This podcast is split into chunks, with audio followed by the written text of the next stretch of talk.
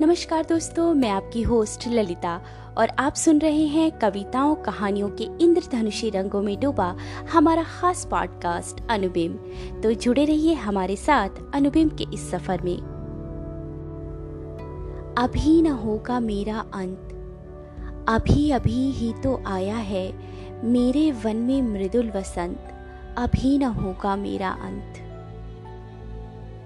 सूर्यकांत त्रिपाठी निराला हिंदी के छायावादी युग के महान कवि और लेखक थे।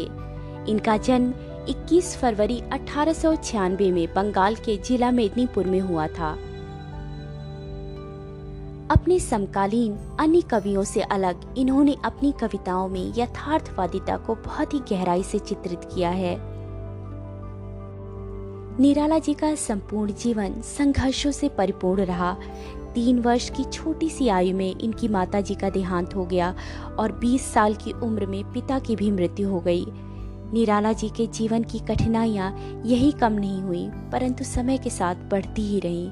पहले महायुद्ध के बाद फैली महामारी में इनकी पत्नी के अलावा भाई, भाभी और चाचा की भी मृत्यु हो गई।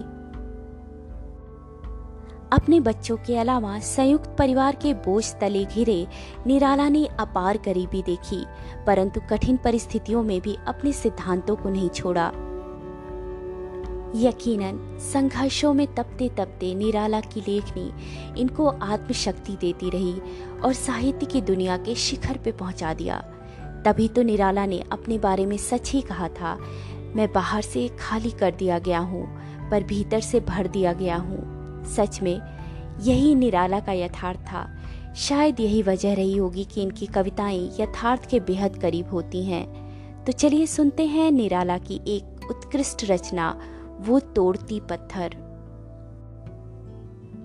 वह तोड़ती पत्थर, देखा मैंने उसे इलाहाबाद के पथ पर। वह तोड़ती पत्थर, कोई न छायादार पेड़, वह जिसके तले बैठी हुई स्वीकार। श्याम तन भर बधा यौवन नत नयन प्रिय कर्म रतमन गुरु हथौड़ा हाथ, करती बार बार प्रहार, सामने तरुमाल का अट्टालिका प्राकार। चढ़ रही थी धूप गर्मियों के दिन, दिवा का तमतमाता रूप, उठी झुलसती हुई लो, रुई ज्यो जलती हुई भू। गर्द चिनकी छा गई, प्राय हुई दोपहर। वह तोड़ती पत्थर। देखते देखा मुझे तो एक बार, उस भवन की ओर देखा छिन्न तार। देख कर कोई नहीं देखा मुझे उस दृष्टि से, जो मार खा रोई नहीं। सजा सहज सितार, सुनी मैंने वह नहीं थी जो सुनी झनकार।